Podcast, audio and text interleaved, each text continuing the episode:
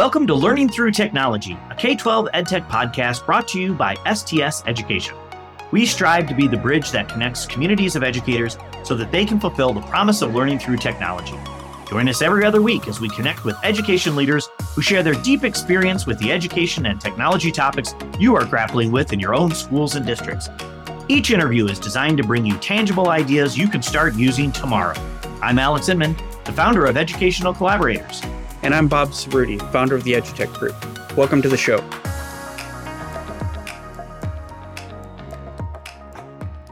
Welcome, everyone. Today's episode is going to be a little different than our others. Our guest today needs no introduction as he is my co host. The Robin to my Batman, the Ed McMahon to my Johnny Carson, the Garfunkel with no hair. Taking a little too far there on this, Alex to my Simon. Alex has been a teacher, technology director, CIO, entrepreneur, and at least he says he's an avid hiker, although I've seen him mostly Uber. His work has received honors as Computer World Laureate, IBM Top Innovator, and the National School Board Association named him one of their 20 to watch in 2012. I can't say welcome to the show, but I can say welcome to the guest chair, my co host, Alex Inman. I will add, Alex, you're a fairly decent guy, I must say, too. okay, where's that from, Alex? We'll get the pop reference right out. I believe you are referring to Ed Grimley, played by Martin Short. Totally right. Totally right, Alex. Uh, totally right. So, Alex, normally we have a little talk about our guest. So you sit quietly while I talk about you, okay? Okay. right. That'll work, huh? That'll work. You're the talker. I'm not. So, Alex, I'm going to ask you this before we get into your story, which is pretty compelling. Alex has shared some of these stories with me as we've traveled together in different schools or different companies. So, you'll have to forgive me, Alex. I'm not used to running the show. I'm more the passenger here, and you're the driver. So, at times, I'm going to cover my eyes and you're going to grab the wheel, okay? Deal. So, Alex, tell me a bit how you go from Marquette to being a technology director. And yes, I know, go Marquette. It's basketball season. Yeah, I was going to say, nice drop of that top 25 basketball team. I got to say top 25 because they keep sliding. they do slide a little bit. So, anyway, tell us a bit about your story. How did you become a tech director? So when I went to college, there was no such thing as tech directors, right? We didn't have schools didn't have tech directors. There weren't degrees in educational technology. Schools used technology, but back then it was I'm not sure it was even a laser disc. I think we're talking just VHS. And oh well, that's okay because I was thinking it was stone tablet. So okay, we're good. and overhead, great overhead projectors. So I actually went to college to create educational films and television. So I studied broadcast technology or broadcast electronic communication was the name of the degree program. And then also secondary education and communication studies. And I had the practice exam for like English and couple other topics. But the only reason I was getting a teaching degree was because I wanted to make film and television. So I graduated in 96 and 93, the internet went public. I think that's right. And so when the internet went public and we saw this crazy thing called the World Wide Web, which we actually referred to it as the World Wide Web back then.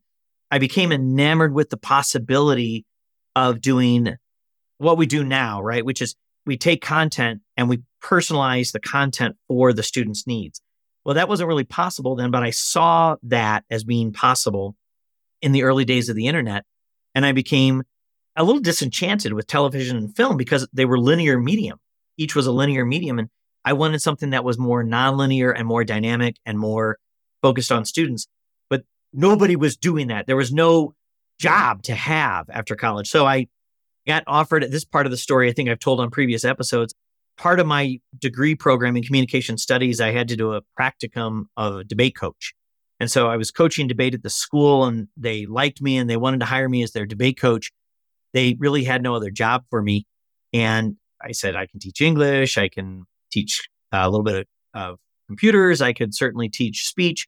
And they said, Do you do computers?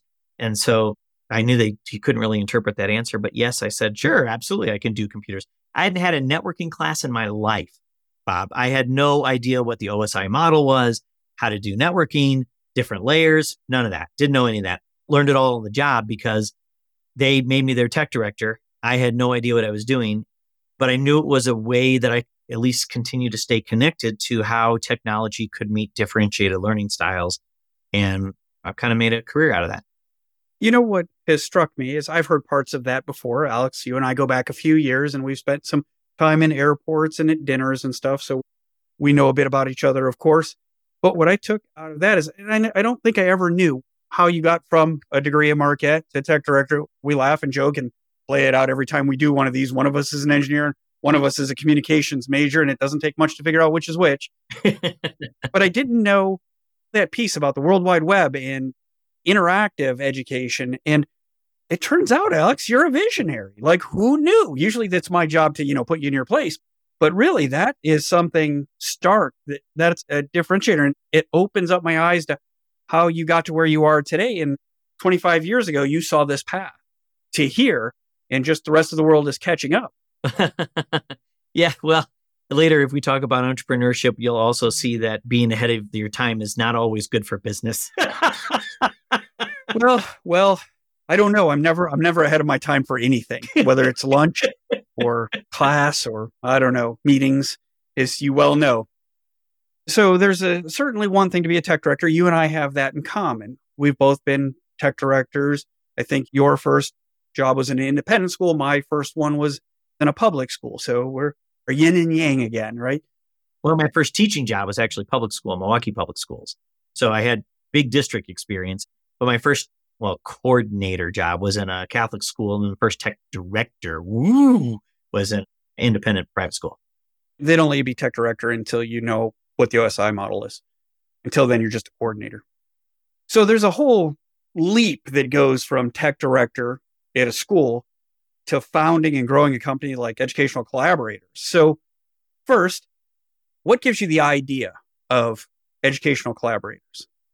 So, I was doing some work with IBM Global Services as a subject matter expert. So I was a tech director at a school this time at Whitfield School, school in St. Louis. And I was working there and IBM Global Services was doing some consulting work in the education space. And they have like a large pool of subject matter experts. And those are the people who are doing the job and they bring you in to sort of be a credibility chip and somebody to speak about the topic but most of the work is actually done by their big super brain mega experienced people who command ridiculously large salaries and i was in this meeting with probably about like six people from ibm global services and they were amazing amazing people and then they brought in three subject matter experts myself on technology a superintendent and then a curriculum director a social studies curriculum director and so we were talking with a new school. A school didn't even exist. Like they were building the school from scratch. And we are talking about them about the program and everything. And one of the things that I always learned from a great principal and did when I learning walks and want to see how our programs are doing. One of the things I learned from this principal is always look at the kids' eyes. Where they're looking will tell you what's really happening in the class.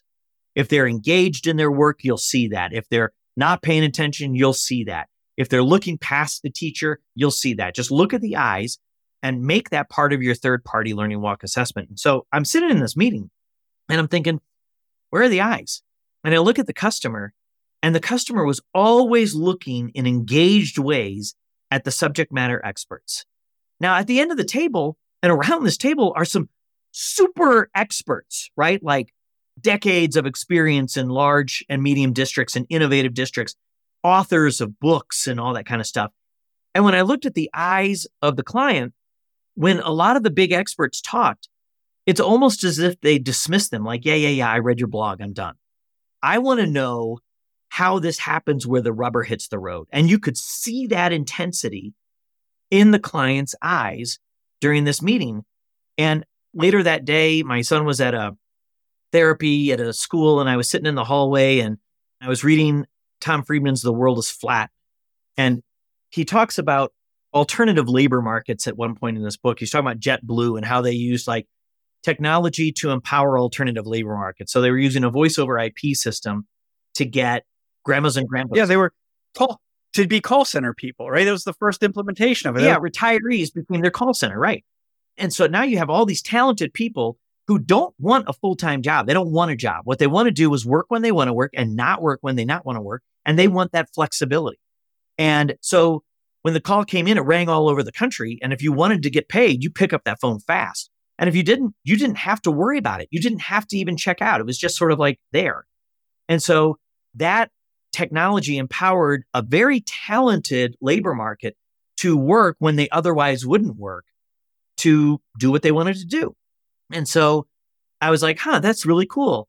And then I was thinking, oh, I had thought I like this consulting that I'm doing for IBM Global Services, but I never want to leave my school. The reason I don't want to leave my school is because one, I love it. I really, really love working at the school. And the other thing was, I don't want to become one of those old and dusties that people roll their eyes at. And so I said, I'd love to consult, but it would take like six of me in order to be able to do the job of one consultant. And I read that chapter and I'm like, oh my God. How about I find six of me to be one consultant? And so over a Thanksgiving break, I stood up a Linux server, like an online Linux server for like 30 bucks, got some open source software to open source collaboration software and called five of my friends and said, Hey, all of you keep your day jobs. And then the six of us will work together as one consultant to go meet schools' needs. And what was cool is that one, it worked. But the other part was all of these people were my friends, right? Like if I had a question, I would call them. But if I felt like I had a pretty good idea of what I was doing, I didn't bother them. What didn't dawn on me is just because I don't call them doesn't mean that they don't have an idea that's spectacularly better than how I'm doing it. And when the six of us all started working for one external client and all bringing our best to the table and not having to have be asked for it, it created this unbelievable engine of innovation that none of us anticipated. And so, you know, it went from basically a proof of concept because actually for the record, Bob, well, this part will not surprise you, but for the record, none of the original five people that I brought on thought that this was work, but they all knew that I was good for at least a beer at a bar to talk about how bad this failed when it failed. As your non drinking friend, I can tell you for sure it's good for a beer in a bar. Whatever it is, it is.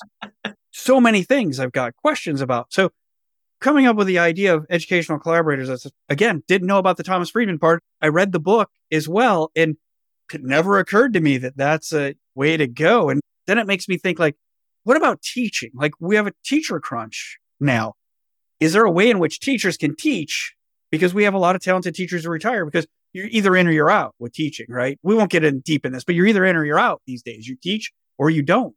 There are some companies like K 12 Elevate and some other groups that are kind of doing that, like creating online classes and helping former teachers create high quality online classes.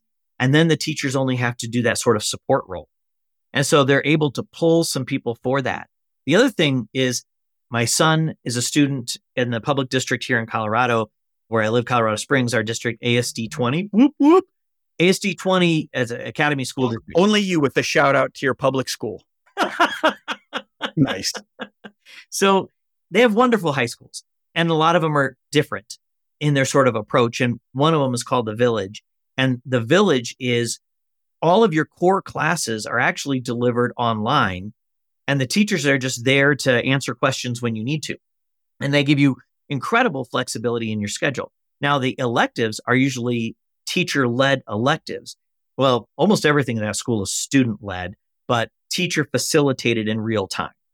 And so the students are only in class half of the day, and the rest of the time they're working together online or working at their home online. And I don't think the village lost a single teacher during COVID because that kind of model is an exciting, different kind of model. So, I mean, now I'm just spouting my opinion on something that you just mentioned because that's what I do.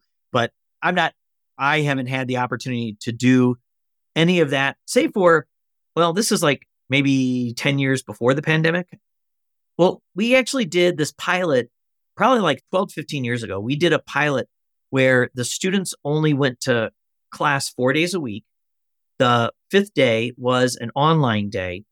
And so the students came to the library to do that. And we did it for a whole grade level. And then that grade level used their whole Friday for professional growth. as a team.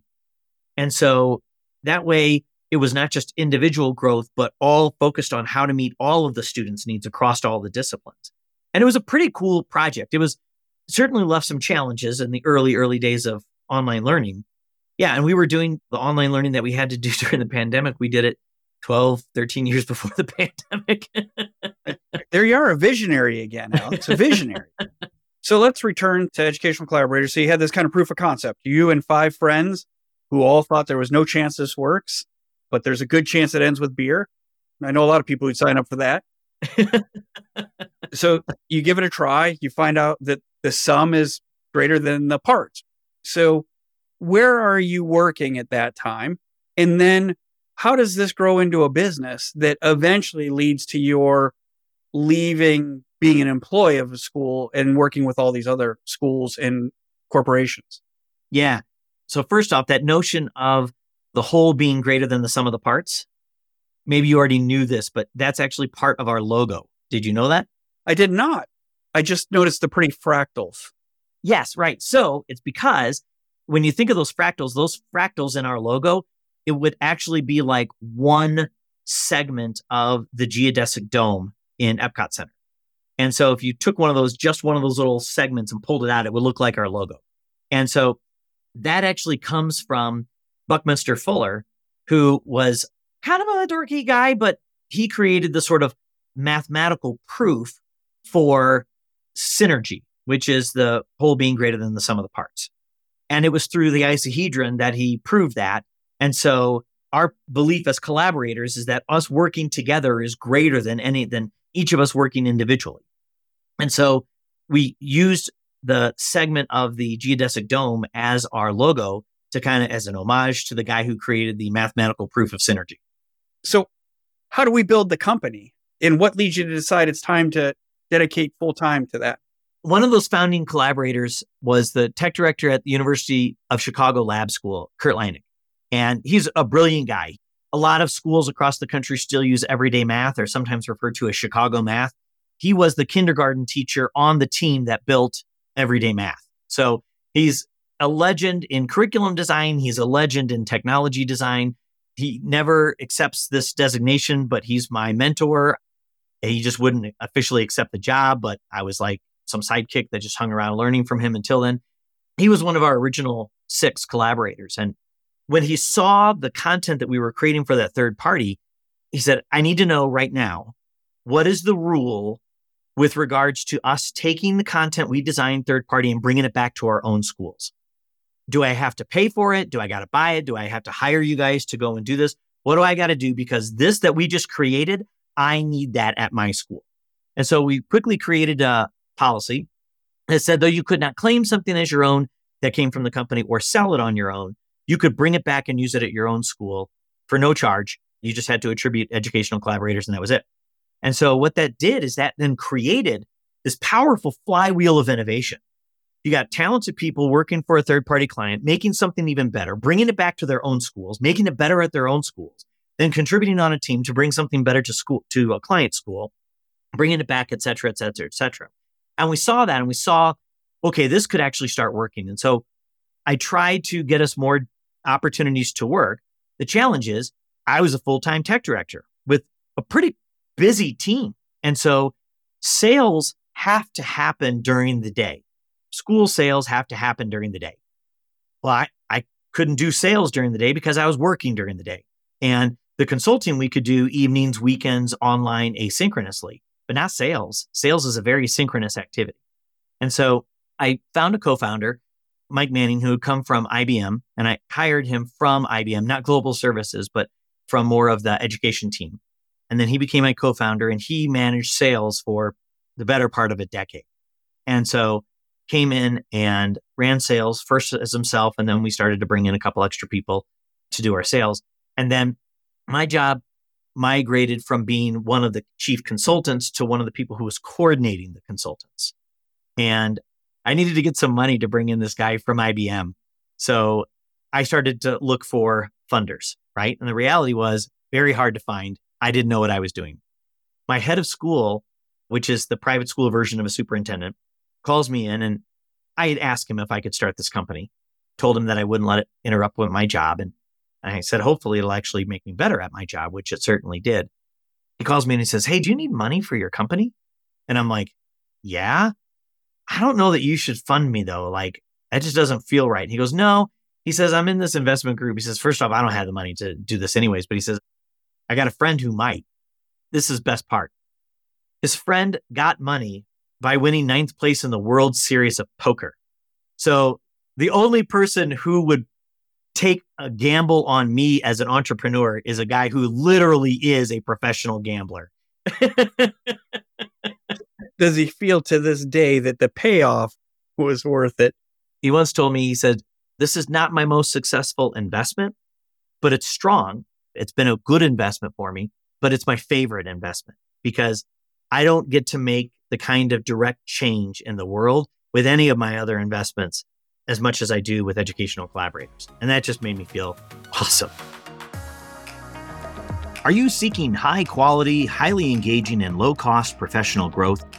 Explore critical education topics at the Collaborator Conversations Conference, powered by educational collaborators. This innovative virtual conference features powerful short keynotes, followed by engaging conversations among you, the participants, to create one of the most impactful professional growth experiences you've ever attended. Join us February 23rd and 24th for only $50. Register today at bit.ly slash collaborator conversations. So, Alex, now I understand how you started the company, how you have grown it and its application to schools. And I know all of your work revolves around schools. But when we first met, one of the things that struck me was all of the big Fortune 500 companies that you've worked with, that educational collaborators is the trainer of choice or the partner of choice for some of these things. How do you end up with HP and Lenovo and Google and Microsoft? And I mean, literally the who's who of tech. Yeah. So a lot of that credit goes to Mike Manning, my co founder. So having worked at IBM, he was working regularly with a lot of the big boys. And so actually at the time, IBM had the easiest partner onboarding program I have ever experienced. It was awesome. Basically, it was a form that I had to fill out. And once I filled out that form, we were able to leverage the relationships that he had at IBM to get ourselves into that education team and then start to say, well, hey, if your customers need help, we're in your books. We're a partner. And so that continued when IBM sold the Lenovo, the PC division to Lenovo. And so all of the people that we worked with moved over to Lenovo and we continued that partnership there. And then when we had that, there were other resellers who were interested. After Lenovo was interested, well, HP became interested. When Google started their PD program, there were originally only six partners. Now there's like a billion and a half, but there were really originally only six. And we competed for that and got in as one of the original six partners. And we've been a Microsoft partner for just about a decade now. And here's the thing when I started to work with the big companies, I thought I needed them way more than they needed me. And then I started to understand, and they knew this from the very beginning. They make great products, software, hardware, etc. They don't know schools. And I, as a tech director, took almost for granted that it's my job to understand how to make that technology meet the needs of my school. Not every tech director is ready to do that, has the capacity to do that, has the time to do that, has the budget or awareness to do that. And so technology gets poorly applied often. And these large technology companies knew what they really needed was a group of genuine practicing educators to help their clients understand how to bridge the gap between their product and the mission and program of the school.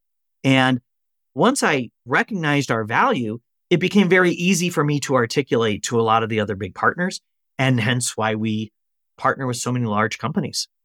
So, isn't that the truth? Like, you and I have been through lots of professional development, right? New software platform, new hardware, interactive flat panels, and some guy or woman from the corporate entity comes in to do the training and you sit there thinking, you've clearly never been in front of a classroom before because the eyes are not on that person at the front. So, yeah, totally makes sense, right? These are people the EC, the collaborators of EC are the people who know how to command that attention, how to keep that attention, how to be interesting, how to access those items that are most important to their audience and their students. It doesn't matter. All become students. I practice Taekwondo and the lesson there is you're always a student. And we are. If we're going to embrace that growth mindset, we're always a student and they know how to teach students. So that makes uh, total sense. So I've got one more question. And we've talked about the collaborators, we've talked about the partners, we've talked about how you grew the business, but give us an idea of the types of skills, the number of collaborators, where they're at, because I know it's a big organization. We started with those six, right? Or five plus myself. And now we've grown to over 130 collaborators. 85% of them are working in schools today. We have them in 39 states and nine countries. Wow. Yeah. So they're kind of all over the place. And international EC. EC International Worldwide. Pop culture reference? No, can't. I don't got it. Step Brothers. So is the other part that I think is kind of important is we have like huge district people from like Miami Dade, Chicago Public Schools working with us. And then we have people who are in schools of like 20 kids. So big to small, public, parochial, private, charter, all sorts of different backgrounds. And that's important because what we do when we work in teams is we pick and choose the people who have experience with the different aspects of the challenges that you are dealing with and various lenses that are relevant to your community. So if you say, we are a all girl Catholic school in a suburban area, we're Google and Canvas, and we just introduced Seesaw, but we need someone to help us use those resources with our interactive flat panels, which are ViewSonic. Okay, cool. I can put together a team for you. And I get one person who is good 80% on all of those and then fill that team in with the other lenses that are necessary so that when you're working with our group, you're getting the perspective of six brains for basically the cost of one. So now we know how somebody like Alex has managed to grow a company. He actually had a good idea.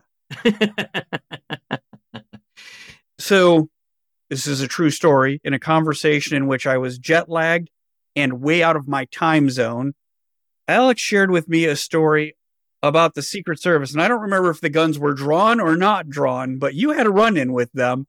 And I'd like to hear the whole story now in my own time zone while I'm coherent. So please tell us about the Secret Service. First, guns or no guns? Uh, guns, but holstered still. Okay. Okay. Well, then you're only playing around. That's right. So the last school that I worked at prior to leaving to work full time with educational collaborators was Sidwell Friends. That's a Quaker school in Washington, D.C., and it's known for attracting a lot of children of influential people in D.C., our nation's capital. So I was there during the Obama administration, and the two Obama children were there. And so anytime there is that kind of exposure, Secret Service has a presence. So they had an office on campus. And that's not a surprise to anyone because one of the things that I always find very funny about Secret Service is they have cars like other organizations and their cars say Secret Service. And so it's not very secret when your car says Secret Service. And so they were on every corner of the campus because they protected the campus while the girls were in school. And so they had an office because they have a team of people who were there. And we were doing a wiring project, moving our head end from one building into a newer building. And all of the wires went through that old building where the old main head end MDF was. And so I needed to get access to some stuff and I needed access to a panel. And the panel was actually in Secret Service's office. And so I knocked, nobody was there. I asked on the radio if anyone knew where anyone was. They had that direct access to us. We didn't have that kind of direct access to them. So I had a lot of stuff to do. So I'm like, those four digit punch code keypads on their door. And I was like, I wonder. Wait, does this result in a felony that we're recording? I don't want. I don't want to be a part of that. You can't get caught for breaking and entering on your own campus. I think the guys with the guns would disagree. there are some people who might disagree with this, but I punched in a code. It didn't work. I thought, ah, I punched in a different code that I thought might work. And well, let's just say it worked. And I opened the door. Was it Michelle Obama's birthday? Was that the code? It was not, and I'm totally not saying any more about the code. Okay, go ahead. Go ahead. It wasn't one, two, three, four. Got it. Amazing. That's my luggage combination. Bob? Spaceballs. Gotcha. There you go. All right. So I open up the door and a freaking alarm goes off. Now I'm supposed to know if they put alarms on any of the systems in our facility, but they did not tell me. And so an alarm goes off. So then people are running to the Secret Service office. It's not very good. I'm on the radio trying to tell people, don't let me get shot. This is me. It's Alex. I broke into the office. I needed to check a wiring closet. And people come running.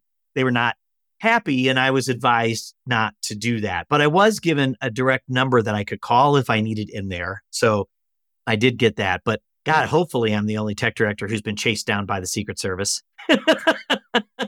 well, if I had to pick of all the tech directors in the world, you'd be the one that I would pick. So that's how dedicated our Alex Inman is, is that he was chasing the ones and zeros and he wasn't going to let the Secret Service stop him. I don't think that says about you what you hope it would say about you, Alex, but anything for the infrastructure. anything for the infrastructure. I just learned the OSI model. I got to get it in here. Too many tech director jokes there. So I have a question that's not in here. So anybody who listens to us, both of them, hi again, mom and dad. Nice that you go with the water bottle. For those of you listening, Alex lifted his water bottle with the Learning Through Education logo on it, just as I said, those that listen to our podcast. So those that listen to our podcast know that I might give Alex a hard time on occasion. He is easy target. But as we talk, truly like your descriptions of interactive tools for education and TV and film and being linear is like, wow, like I was lucky to see email coming. So truly like visionary, like amazing. So I think I want to ask now 20, 25 years later from the late 90s when you saw this is the potential. Where do we stand in what you thought it was going to be like? Well, a lot slower than I guess so far everything that's happened in ed tech. I don't think any of it was a surprise to me. And actually, I spent most of my career frustrated with how long it takes for things to get adopted in education. And now, the older I get, I understand more of the pause for concern and reflection than I did when I was younger. And I think that's kind of true of just sort of anyone in age, right? But I still remain disappointed with the level of resistance that we have in education to change, right? I started my first one to one program back in 1999.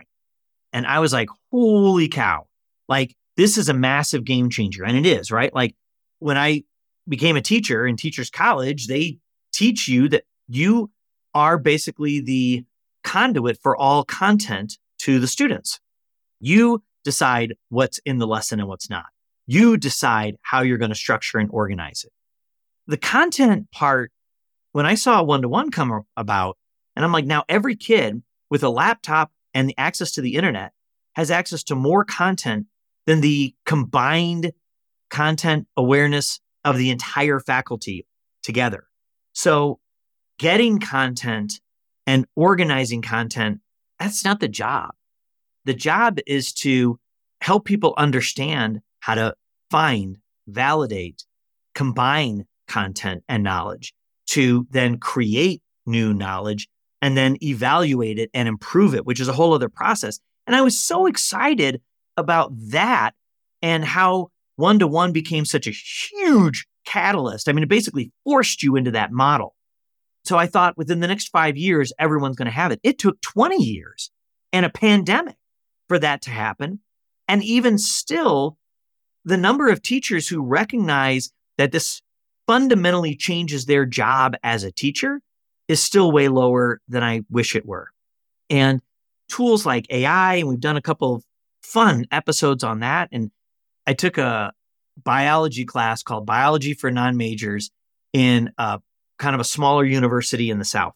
And that class, instead of being called biology, should have been called Breaking Evolution to You Gently. Like, here's something that we know a lot of, we see the scientific value in, but it just kind of feels like we just have to gently help you understand this because it comes at such a violation to your pre existing values and experience. And I think technology is still treated like that. And we're almost breaking technology to our adults gently, while at the same time, our students, and you've made this point in our previous episodes, our students have already accepted it as water. And so the speed with which we are willing to accept and test technology, I'll be honest, it still disappoints me. I hate to say this, but I agree with you. I did not have that vision. I wasn't even thinking of education. In the late 90s, I was running from education, done with college. Let's get on with real life. And I've been doing this for coming up on 20 years, so I've got a little time in it. The technology is much further along than I thought it would be. Our acceptance and the use of it is much further behind than I could have imagined. So hopefully, with the help from collaborators who are embracing this change, teachers in public and independent schools who are embracing these kind of change will start to see that ripple that turns into a wave of acceptance and gives us better outcomes for our students. I know I say that as a student who is better at learning in a non-traditional way than those of you who sat at the front of the classroom. Yeah. I usually got sent out of the classroom, but yeah, that's for a different reason though, Alex. All right, Alex, here we go. The last question or the most important last question in education. So, who was your favorite teacher? Who inspired you? I knew that because we always ask the question, I assumed that that question was coming. And so I thought about it, but I did not have to think very long to your side of that bet, which you lost. And that is Janie Roper, Mrs. Roper, my ninth grade English teacher in Garden City, Kansas at Kenneth Henderson Middle School. It was a seven through nine middle school.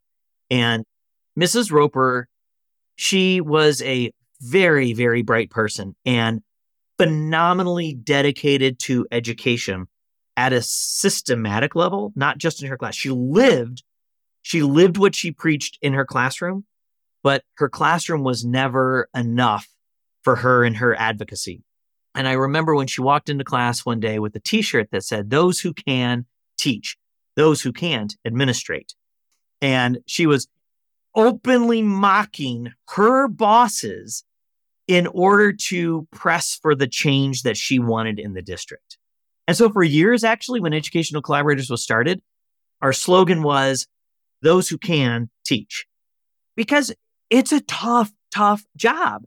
And so I use that because one, it's part of who we are. And that's why we use full time educators in our consulting group. And that's why that worked. But that I think that came to mind because it always stuck with me that Mrs. Roper wore that shirt that those who can teach those who can't administrate instead of the those who can do, those who can't teach. So it's a pivot on a phrase that is typically used to dismiss teachers. We used it as a phrase to empower teachers because I think they deserve it. well, it sounds like Mrs. Roper is probably a lot of people's favorite teacher. I know she sounds like she would have made my top 10 for sure. Yeah, well, she was not a lot of administrators' favorite teacher. I will tell you that. well, yeah.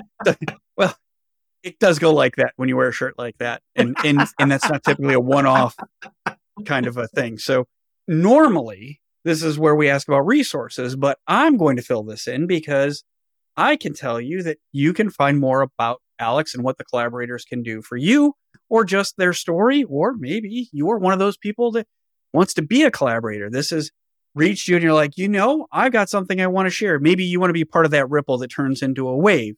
So you can find educational collaborators online, of course, and this is where I'm supposed to be prepared. But those who know my educational background know I'm not.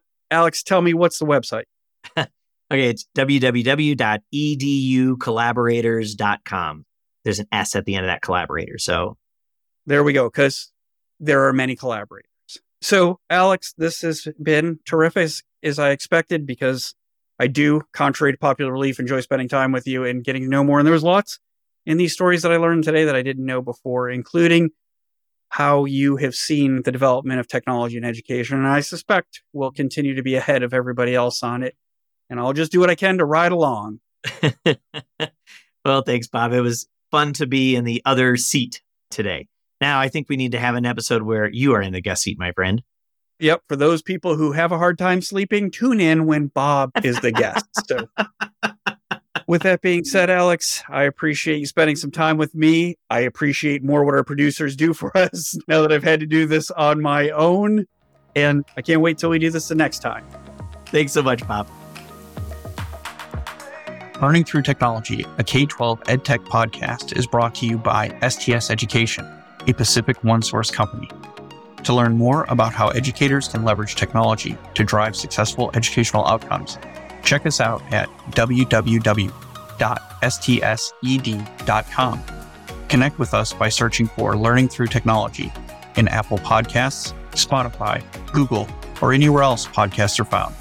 And click subscribe so you don't miss an episode. On behalf of the team at STS Education, thanks for joining us.